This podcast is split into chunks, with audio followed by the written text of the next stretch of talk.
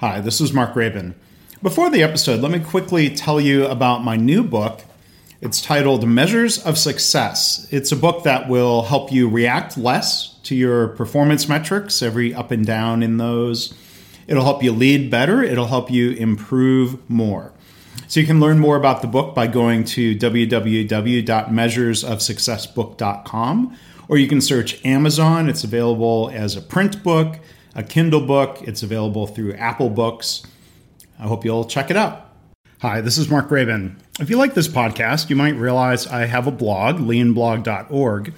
Did you also know that I have another podcast called Lean Blog Audio? And there I basically, occasionally, or as often as I can, I read audiobook style versions of blog posts. So you can go to lean blog dot org slash audio or search in your favorite podcast place for Lean Blog Audio. I hope that'll give you something else uh, that's food for thought, something else to help you in your lean journey. Welcome to the Lean Blog Podcast. Visit our website at w w w dot lean blog dot org. Now, here's your host, Mark Graben. Hi, this is Mark Graben. Welcome to episode two forty-four of the podcast. It's March ninth, twenty sixteen. My guest today is Dan Markovitz. This is part two of a discussion that we started back in episode two forty-one about his book, Building the Fit Organization, Six Core Principles for Making Your Company Stronger, Faster, and More Competitive. In uh, part one, back in episode two forty-one, we talked about the first three themes of his book, which are one, commit to improvement, two, increase value, don't cut costs, and three, think horizontally. And today we're going to talk about Um, the last three. So I hope you enjoy the discussion. Um, to learn more about Dan and his book, go to lean blog dot org slash two forty-four. Okay, so we're back here with uh, part two, having a really good conversation with Dan Markovitz about his book, most recent book, Building the Fit Organization. Dan, thanks for uh, coming back to continue our chat. I couldn't be happier. I love doing this with you, Mark.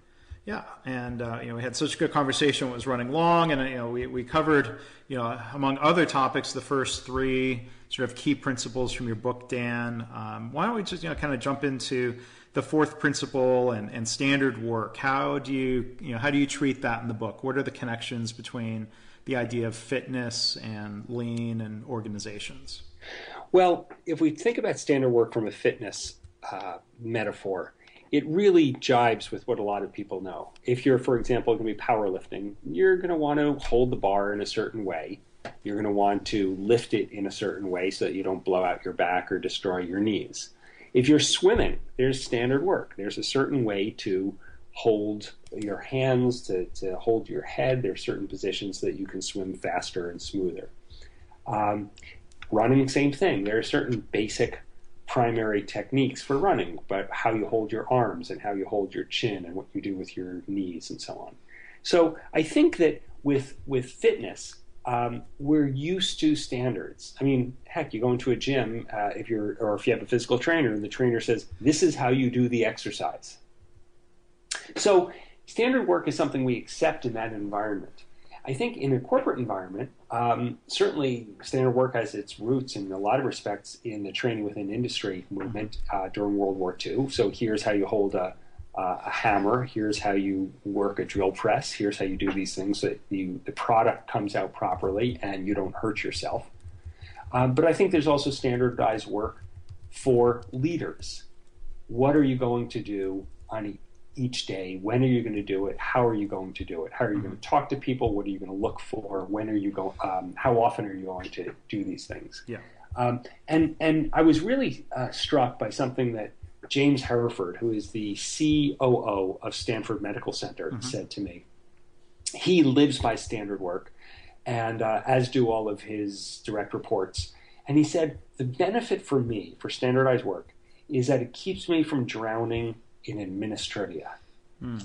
And I love that, because what he's saying is these things are really important, and in my position, there's a really high risk that I'm not going to get to do these things, whatever those things are on his list of standard work, because of the million and one fires that are going to break out, the emergency meetings, the sudden phone calls and emails.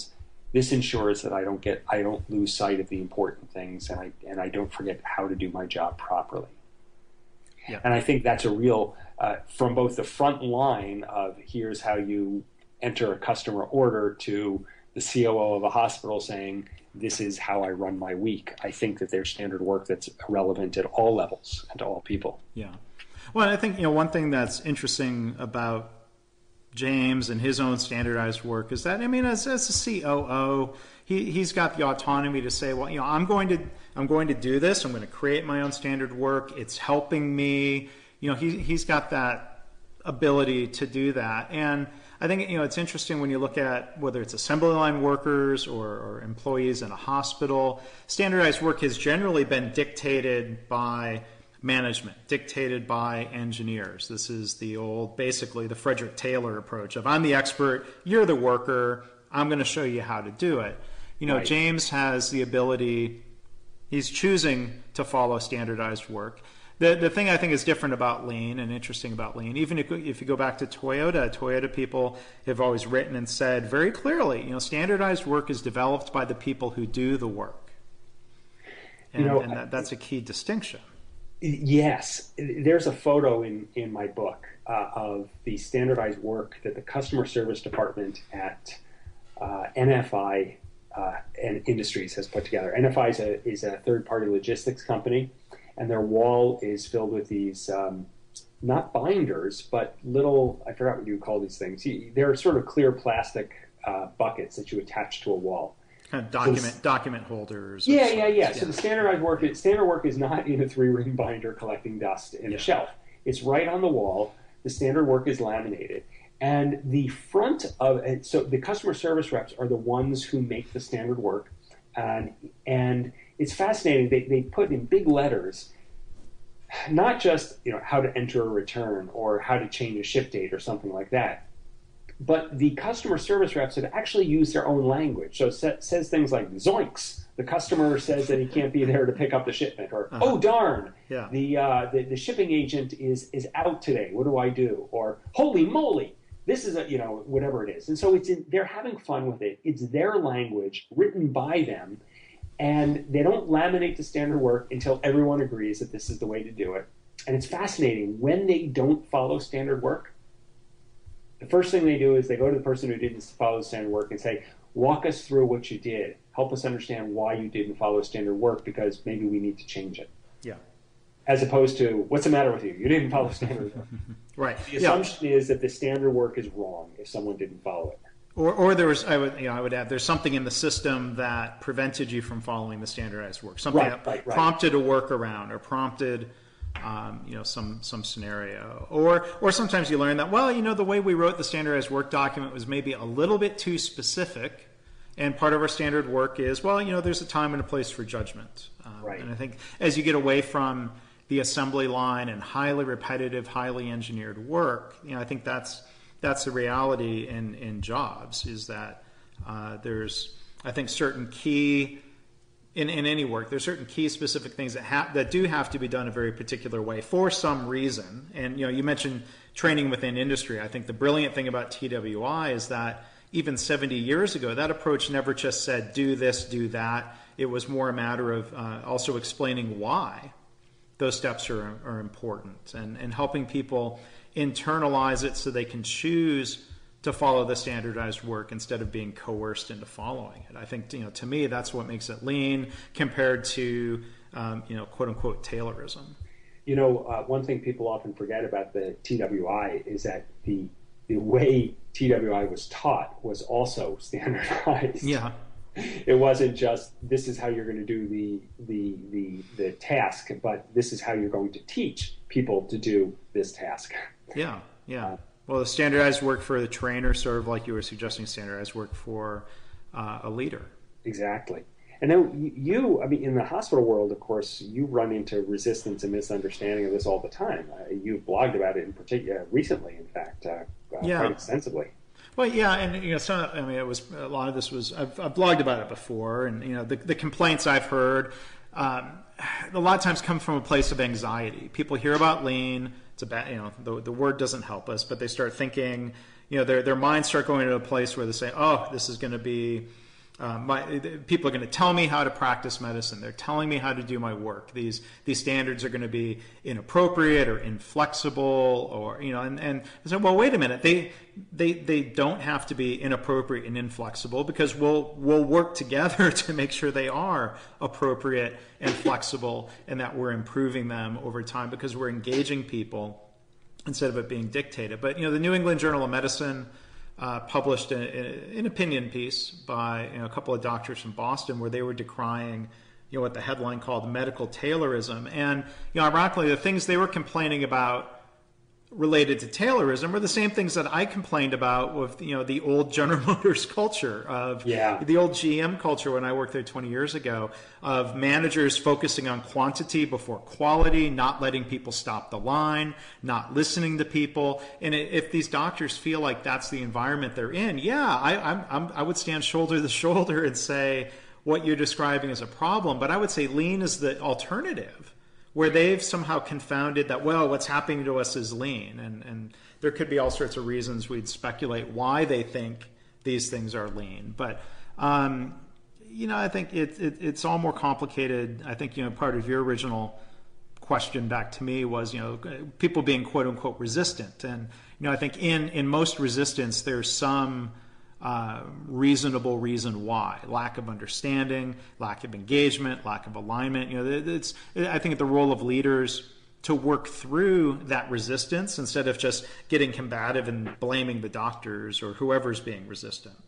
I think there's also uh, you're absolutely right, and, and I think to go further, there should be an understanding that that, and you've written about this, of course, that standardized work is not one size fits all. No. Um, and that there is adap- adaptation and uh, an accommodation for individuals and for the environment that mm-hmm. are made, that should be made. And I, when we were talking the other day, I was thinking about this. As a, I used to be a, a coach of a high school cross-country team. And there are some basic standard principles that we follow. You don't start doing speed work until you've built a distance base, things like this. Yeah, yeah. But a distance base for you might involve running, and, and this is certainly true for me. I, I was not very good with high mileage uh, because when I was a competitive runner, because uh, my body didn't handle it very well for any one of a hundred different reasons. And so my high mileage weeks were probably fifty mile weeks. I had teammates that were doing one hundred ten mile weeks because that's what worked for them. The basic principle of doing the getting the base mileage in before we would start doing the sharpening work, that held regardless. So first we did our base work, and then everyone did speed work. But what the base was and what the type of speed work was that we did varied very much depending on the individual. But the standard process of preparing to peak through the course of a season, that was consistent. Mm. Uh, because you have to make accommodation for the individual yeah. uh, biomechanics, for the individual strengths and weaknesses and abilities and capabilities. Yeah. Well, I think there's, you know, back to the fitness and sports realm, there's, I think, an interesting difference between individual sports and team sports. I used to play tennis in high school. Um, so, you know, if you look at being taught to hold the racket a certain way, even if you look among pro tennis players, which which I was far from a, a pro tennis player, but there are so many different variations and different ways of holding the racket. And you think, well, that would be a very basic thing that I'm sure all of the best players have a best practice for how they hold the racket. But I think a lot of players would say, well, you know what, this works for me. My body mechanics and whatever, you know, and, and what ultimately it comes down to is like, okay, if you're winning matches, you know, who who's going to argue with the way you serve the ball? But in team sports, and I'm a huge fan of the San Antonio Spurs, there is there is such a system there, and there's at some point a bit of a, a you know maybe subjugation to the team goals as opposed to your, your individual goals, um, but. Yeah, I think workplaces are more of a team sport, unless, uh, I'm kind of going back and forth here. On the other hand, you know, a surgeon in the operating room, do if, if I'm the patient, do I care that surgeon X is doing things exactly the same way as surgeon Y? Maybe not. Do they have the same outcomes? I mean, I think is is the fair question. Um, I, I saw an article the other day about a hospital where the hospital C E O, who was not a physician, was talking about, you know, their, their new facility that they had used lean design practices for, and a lot of it sounded really encouraging. And then he used an example like, well, in our hospital now, if, if any surgeon is doing an appendectomy, they're all going to be done exactly the same way. And I, I kind of thought, well, I wonder how the surgeons feel about that. Right. And, what, and what do you mean by exactly the same way? I mean, what, what if a surgeon's left-handed? Therefore, they're they're no longer doing it exactly the same way. Or what if a patient is particularly obese or has a particularly right. challenging anatomy? Uh, because every patient is different. I think I think that's where where the that gross uh, hammer from above that says you will do it the same way runs into the very natural resistance and pushback from surgeons saying, well, wait a minute, I'm a lefty. You mm-hmm. can't make me do it the same way. But maybe you use the same tools. Maybe you right. use the same basic approach to the appendectomy. Maybe you use the same sutures, um, so that you know that if there's a, if there's a, maybe there's a, if you can standardize this, you can start to identify, well, we have more complications with these sutures than with those sutures, or we have more complications with this type of uh, the, doing an appendectomy this way than that way. Um, but if everyone's doing it their own way, then yeah. you don't really know. Yeah. Well, I mean, I think that you talk about standardizing sutures or standardizing the type of knee implant. The only times I've ever heard about, you know, successful attempts at standardizing around medical devices or supplies or whatever, it was when it was surgeon driven, when it was a team of surgeons. Right. Or the chief working with the surgeons to figure out, I think the key questions are, you know, what needs to be standardized, to what level of detail, and for what benefit.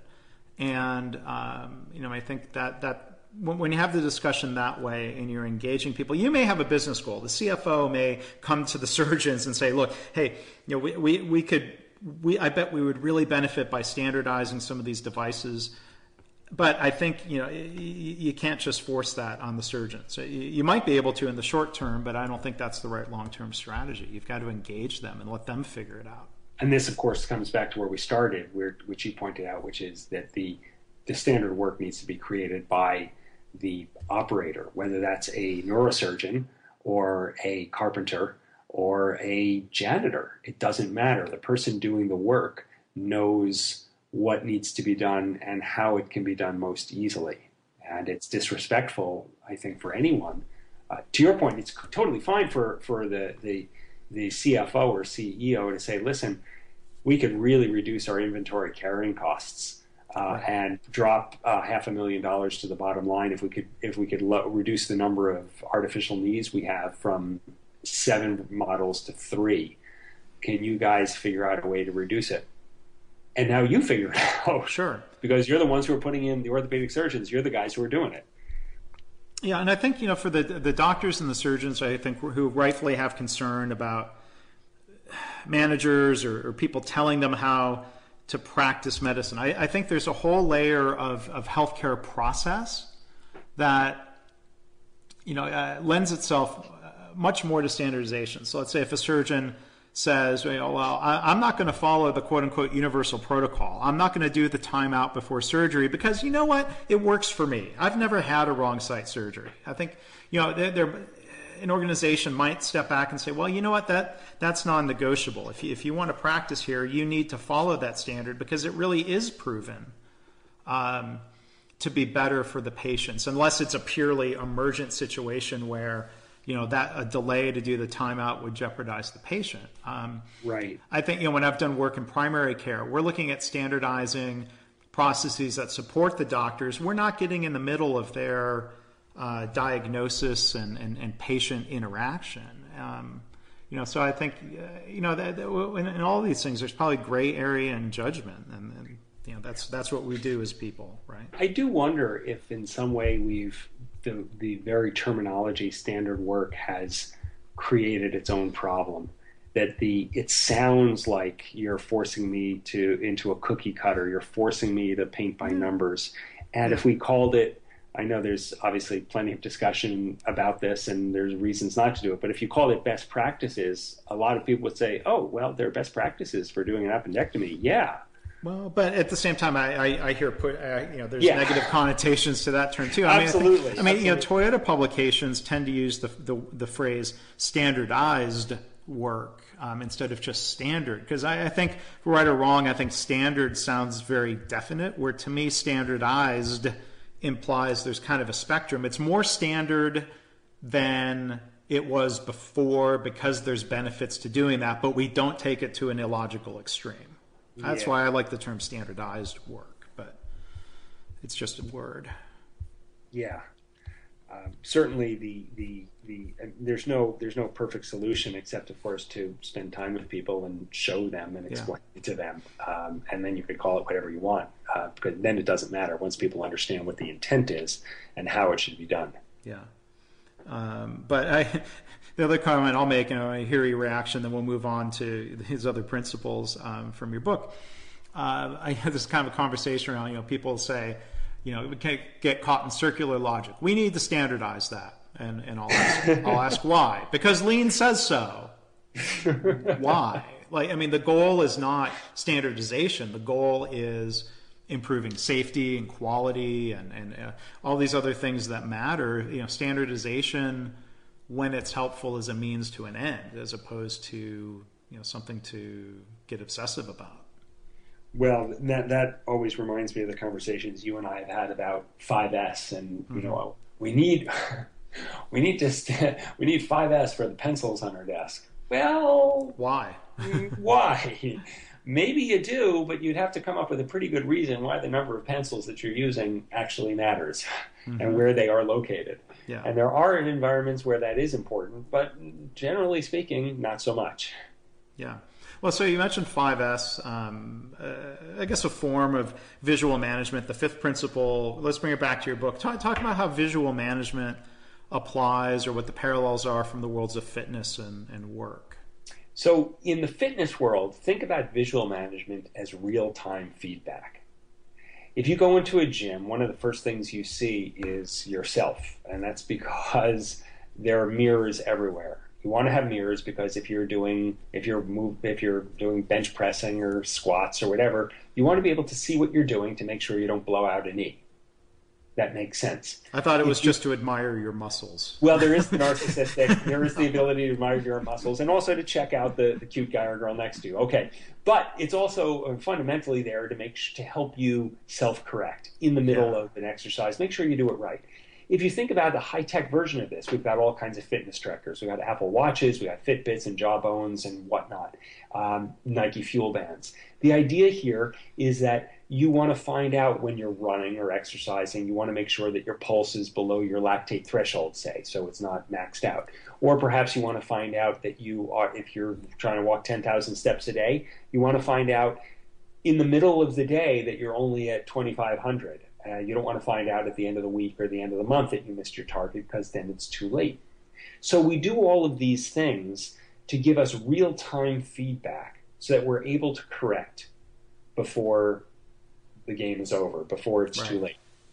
Now, if you look in most organizations, particularly the office side, the work is invisible. Uh, it's electrons, it's not protons, so you don't actually have something moving down an assembly line. It's usually uh, bits and bytes being transferred between computers. And you see people sitting at their desks, and you have no idea if they're on pace or behind pace or ahead of pace. You have no idea if the work is quality or not, or defective. So the question I always have is, and I think that it's important to consider, is how can we make office work in particular? People are much, much better at this in, in factories. But how can we make the work we're doing visible so that we can yeah. see in real time that this is quality or not quality, that we're ahead or behind? Um, in the book, of course, I've got all kinds of, it being a visual management chapter, I've got all kinds of pictures, and it's kind of hard to talk about the photos. Um, but people, people should go buy the book. Then they people should the buy the book, absolutely.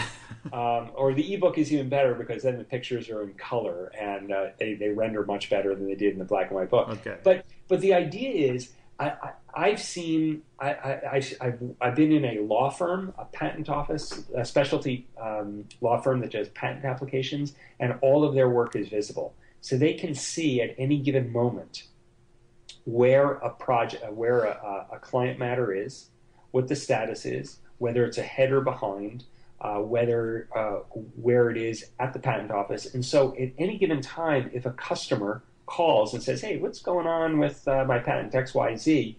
anyone can pick up the phone and say, oh, well, it looks like uh, Roger's working on this, and he's got another day to do it, and then it'll be uh, posted for review or something like that. Yeah. Um, I have seen uh, a construction, an architecture and construction company, two of them actually, uh, that run their projects with Post-it notes on walls, on whiteboards.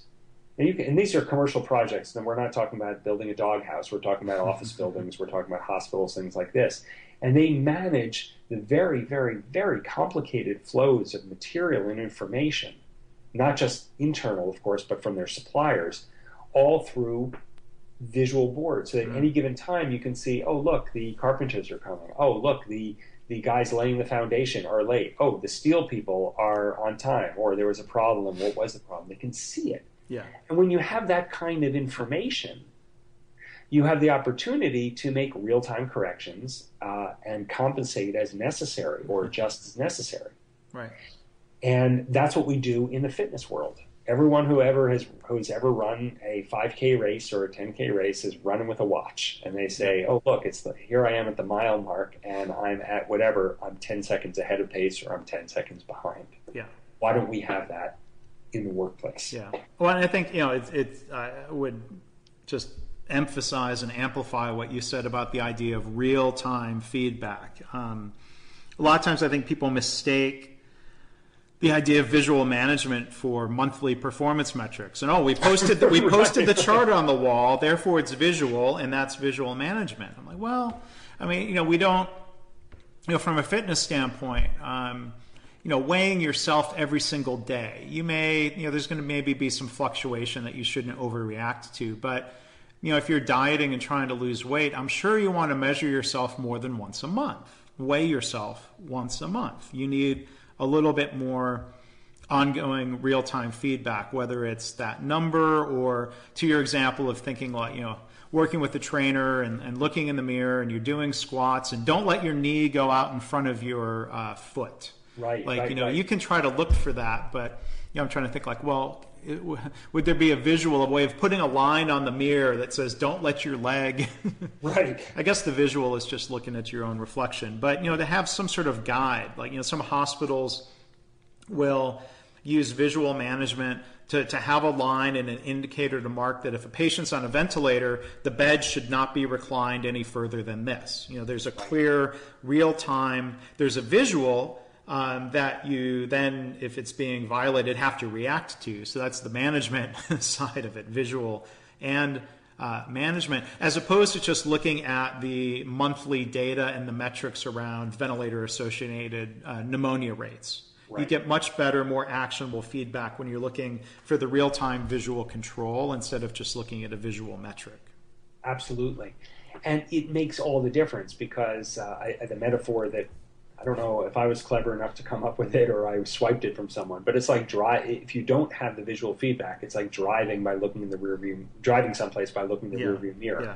You can't see where you're going because you're looking at the weekend, month end, quarter end statistics, which tells you nothing. By right. the time or you it, see it, it's too late. Yeah, or it tells you something and the, the, the truth is hidden in that data. I mean, you know, Doctor Deming and his his uh, contemporaries would, would use that analogy about driving using the rearview mirror. Or, you know, I think of you know, you know workplace situations where people have monthly metrics. There's so much variation in knowledge that gets lost. It's sort of like um, you know compressing video, to pick a totally different analogy. If you compress the video, you know, at some point you lose a lot of the the, the information there, and the pictures grainier than it could be. Yeah. Um, and I think that's one of the advantages of real-time metrics. And I, again, I always sort of try to encourage people, don't overreact to every up and down in the data. Why was productivity worse than yesterday? Right. Sometimes it just is. You know, but people don't like that as an answer. Right. And we're dealing with such enormously complicated or complex systems that you can't have, and Lord knows the red bead experiment is a perfect example of this. Right. Um, there's going to be variation because systems are complex, um, and that is variation is inevitable. Yeah. Uh, but when you have re real-time feedback, you can at least, when you do have special cause, you can start to say, ah, here's something I can see now, and here's something I can I can right. react to. Yeah. And even better, you with with real-time feedback, you can prevent yourself from going over the cliff. You can prevent yourself from, if you're running a race, you can prevent yourself from going running too hard in the beginning because you're getting real-time feedback. I better slow down. I've got another twelve miles to go. Yeah. Um, I better be careful. Keep my knee. I'm doing a squat. I better keep my knee behind my my foot, my toes. Otherwise, I'm going to blow out my knee. So having that feedback prevents you from getting into trouble.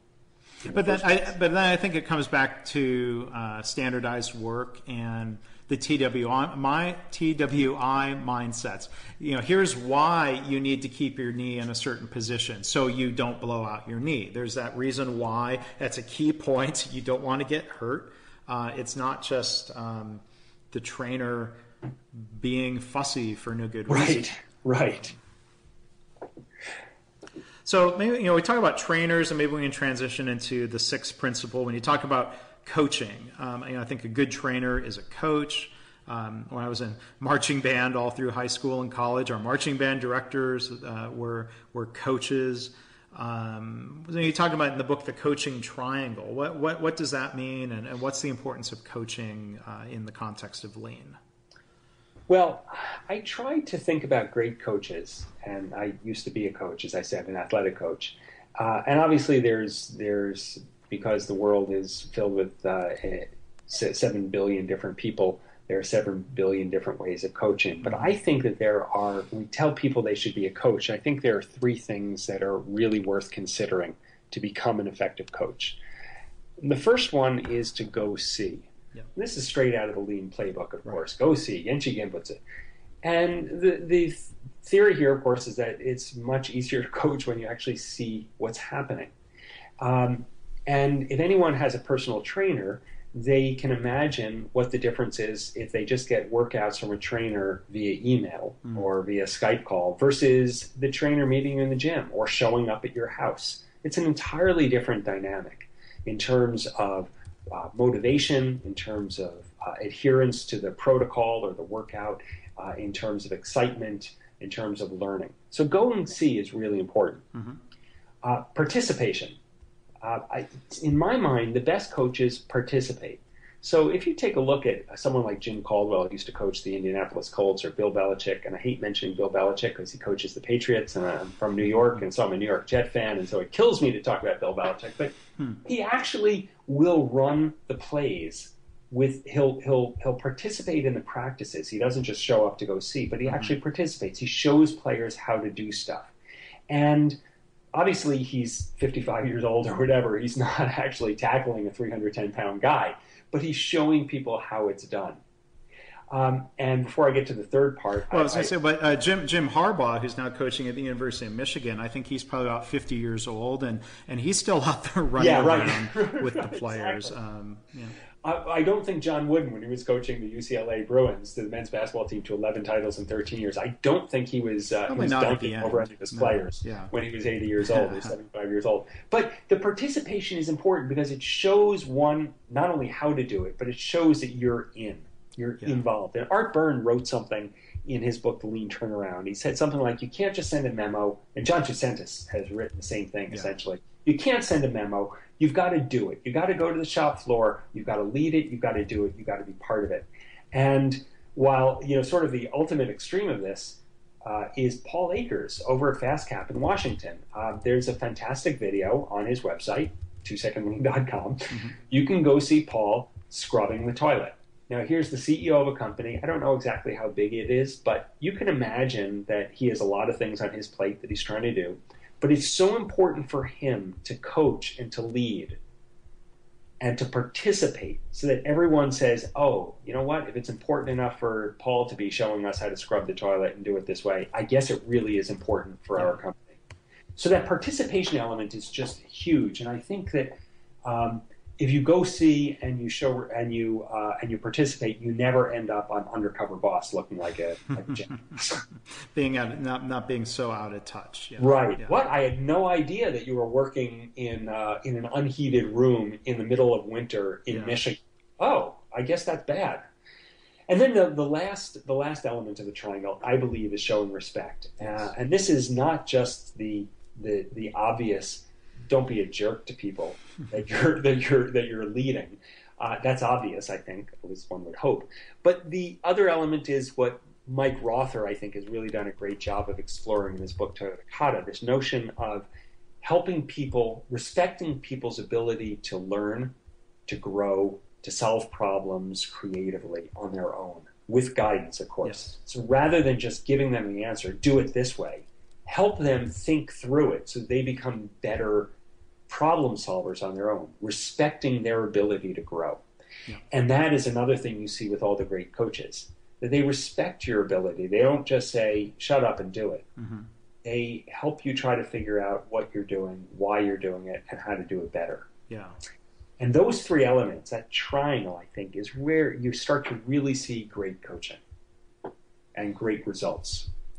And and you call it a triangle because all three of those pieces need to be there in sort of a mutually supportive way?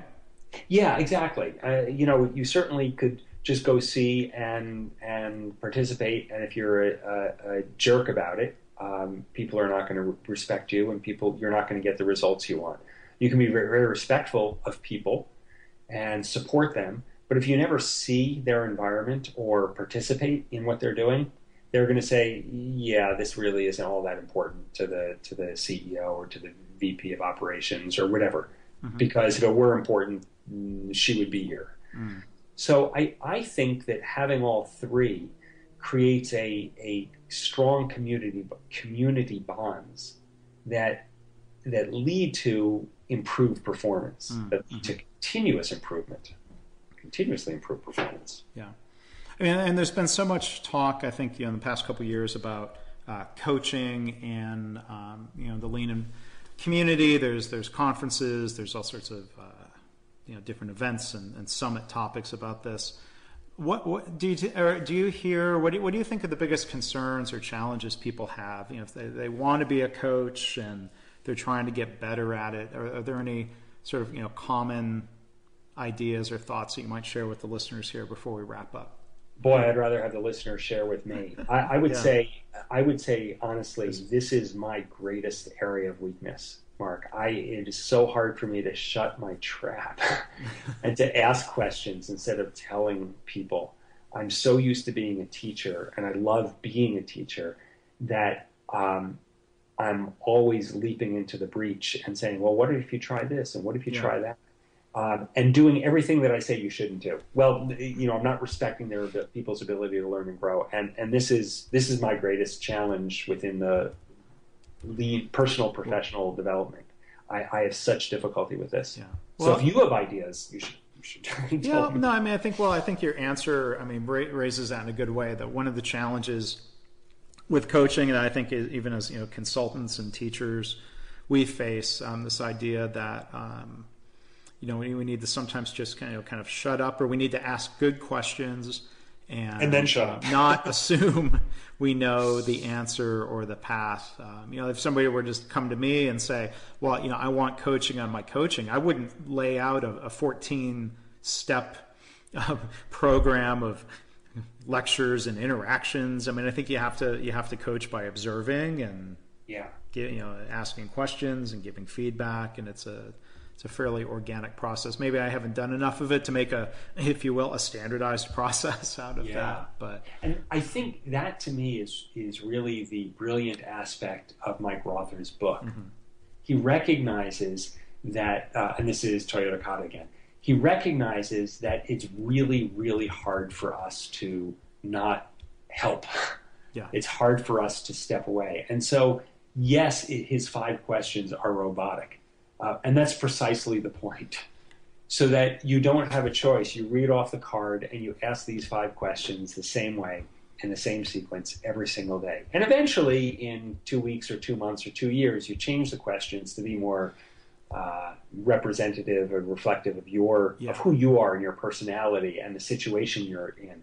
But he takes away, but by by creating. Uh, here we go, the standardized work for mm-hmm. questioning and coaching, he takes away the variation that comes from you thinking, oh boy, uh, Roger's really struggling here. Uh, let me just give him the answer. Or, boy, I'm kind of rushed. Uh, let me just tell him what to do so that I can move on because I'm late for this meeting or I have to see a customer or whatever it is. Yeah. And so Mike slows you down, forces you to do these steps. And in so doing, he has uh, codified um, the the respect for people.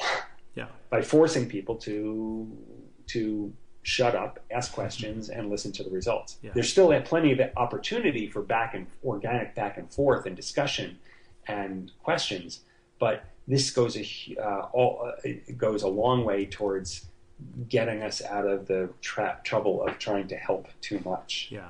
Well, good good thoughts, and I think we'll go ahead and, and wrap up here. We've gotten uh, two really good episodes out of um, out of your book, Dan. So thank you for that. I hope the listeners enjoyed it. Um, building a fit, build building the fit organization.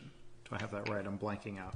You do. Not, building the fit organization. Building the fit organization. Um, How can people find you online if, if, if they want to, to talk with you, get some coaching, learn more about your books and your work? Remind everyone websites and, and everything uh, you can. The website is uh, Markovitz Consulting, and it's spelled with a V, not a W. Um, you can email me, Dan at Markovitz Consulting. I tweet under the handle Dan Markovitz. Um, and obviously, if you Google uh, Building the Fit Organization or type that in, that uh, that website is a redirect U R L to, to my home. So you can find me any one of those ways. Okay, well, great. Well, Dan, hey, it's a pleasure talking to you. Congratulations again on uh, the recognition of uh, the Shingo Research Award uh, for the book, and uh, encourage everyone to go out and check it out. Thanks for being a guest today. Mark, it's been a great pleasure. Thanks for the opportunity. Sure thing. Thanks.